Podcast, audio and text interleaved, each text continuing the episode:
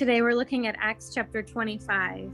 I don't know if you're anything like me, but when I started reading chapter 25, I was thinking, Am I on the right chapter? Have I read this before? Because what we see in these last couple of chapters is a lot of the same thing, a lot of trials that Paul is um, faced with, very similar stories of Paul being being um, put before the council, being accused of things, um, talking about his innocence, and then the leaders just not knowing what to do with him. Um, so I was really thinking, why, why at, at the beginning of Acts we see so much exciting movement, the gospel spreading, signs and wonders, people coming to know the Lord in big numbers, and then we get to these few chapters um, in the 20s, and and we just kind of see the same thing, very similar stories. So I was really thinking, what is under these stories? Why did God want to include these trials in this book of Acts? Um, so I think we can look a bit under the surface and draw some applications from it. One thing I noticed was um, the power of an innocent and blameless testimony. Um, Paul's innocence stood out as a contrast to um, the accusers who were just rebuking him and, and uh, accusing him. It, so his innocence really stood out in contrast to their own sin. Um, Paul never claims to be a perfect person. And fact, later on in the New Testament, you may remember him saying, I'm the worst of sinners. So he knows that he is not a perfect person, but I think he he must have known that he was being faithful to the task that God put before him. Yeah. I think yeah, I think it's something to be thinking about uh, in regards to how you know an innocent man in in some way um, continuing to be a witness of christ uh, the good news. Um, you know how, how does someone endure um, you know this is over two years of time he's in one place you know um, you know nothing happening um, you know not much of conclusion to a lot of this uh, you know um, uh, things he has been blamed uh, for. Um, so um, that is one of the questions I was thinking about. One is, uh, you know, the endurance of a of a righteous man uh, that is uh, filled with the Spirit. Uh, the importance of that. And second, um, the persistence of uh, people in power. persist because this Jewish people, many of the leaders you see from uh, Antioch to Iconium to Lystra to I mean all of these places they keep persist you know they they keep going after Paul because it is shaking up their you know foundations. It is not because Paul is now suddenly doing something against the law. I mean, you see clearly throughout the Acts, he keeps uh, the law. Um, but you know he doesn't depend on that for his salvation but he keeps it in regards to uh, you know following the practices as a, a jewish ethnic man.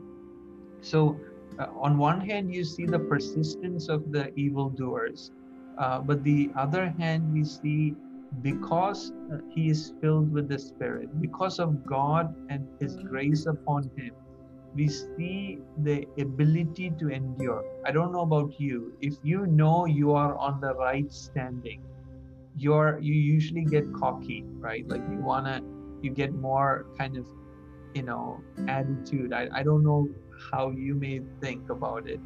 And you know, this is not one or two days. I mean, imagine somebody is pushing you, your nerves, uh, and you are in the right stand. You know, imagine a workplace situation. Imagine in your relationships, uh, in, in many places, you know you're in the right, but you're being pursued after, right? But Paul being filled with the Spirit, somebody who is constantly trying to be sensitive uh, to God, we see, you know, his attention, you know, it's not just a self preservation. You know, if any chance he gets, he would want to speak about Christ. Um, you know, here you see Agrippa trying to kind of show off with all his pompous and all of that.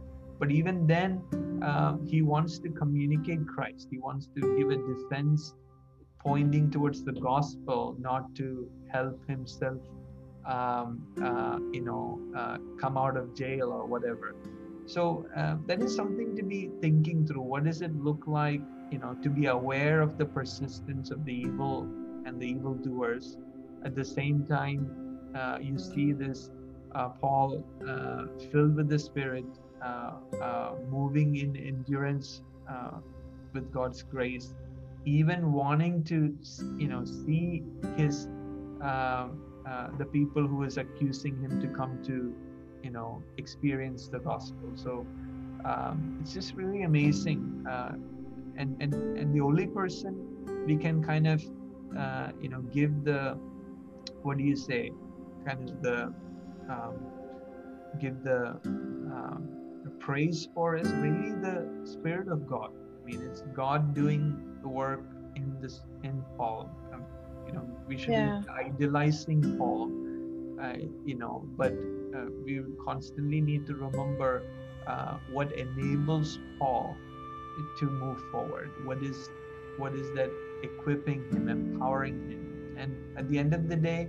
you know, as we see in Acts chapter one, you know, Jesus said, "Wait for the Holy Spirit." So uh, you'll be my witnesses, and that's what we see the outworking of the Spirit of God in the life of Paul, according to the call that yeah. God has put in Paul's life so yeah yeah that is something i think also paul's courage um, just showed a deep inward faith yeah. and reliance on the holy spirit yeah. he and he was not afraid i mean the fact that there are so many trials um, so many times that he had to go before the authorities um, i think that just shows that he's he's he's not giving up and he's not just shrinking back. He's willing to put in kind of, um, you know, put his hands in the soil and get engaged in the community, be engaged with people, be engaged in the real,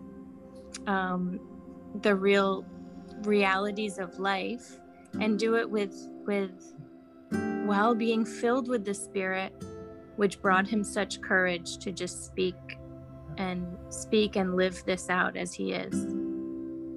On one hand, we see uh, Paul um, being led by God. Uh, we see the providence of God, the sovereignty of God to accomplish his purpose through the life of Paul. Uh, but the, on the other hand, you see uh, Paul in some way entrusting in the enablement and empowerment of the Holy Spirit. We see uh, him uh, submitting to the Spirit of God and to see the fruit of the Spirit emulated through his life uh, rather than um, you know responding the way the Jewish leaders uh, are acting towards him. Um, you know he's able to be uh, a witness of Christ, not just in his words but also in his attitude and actions.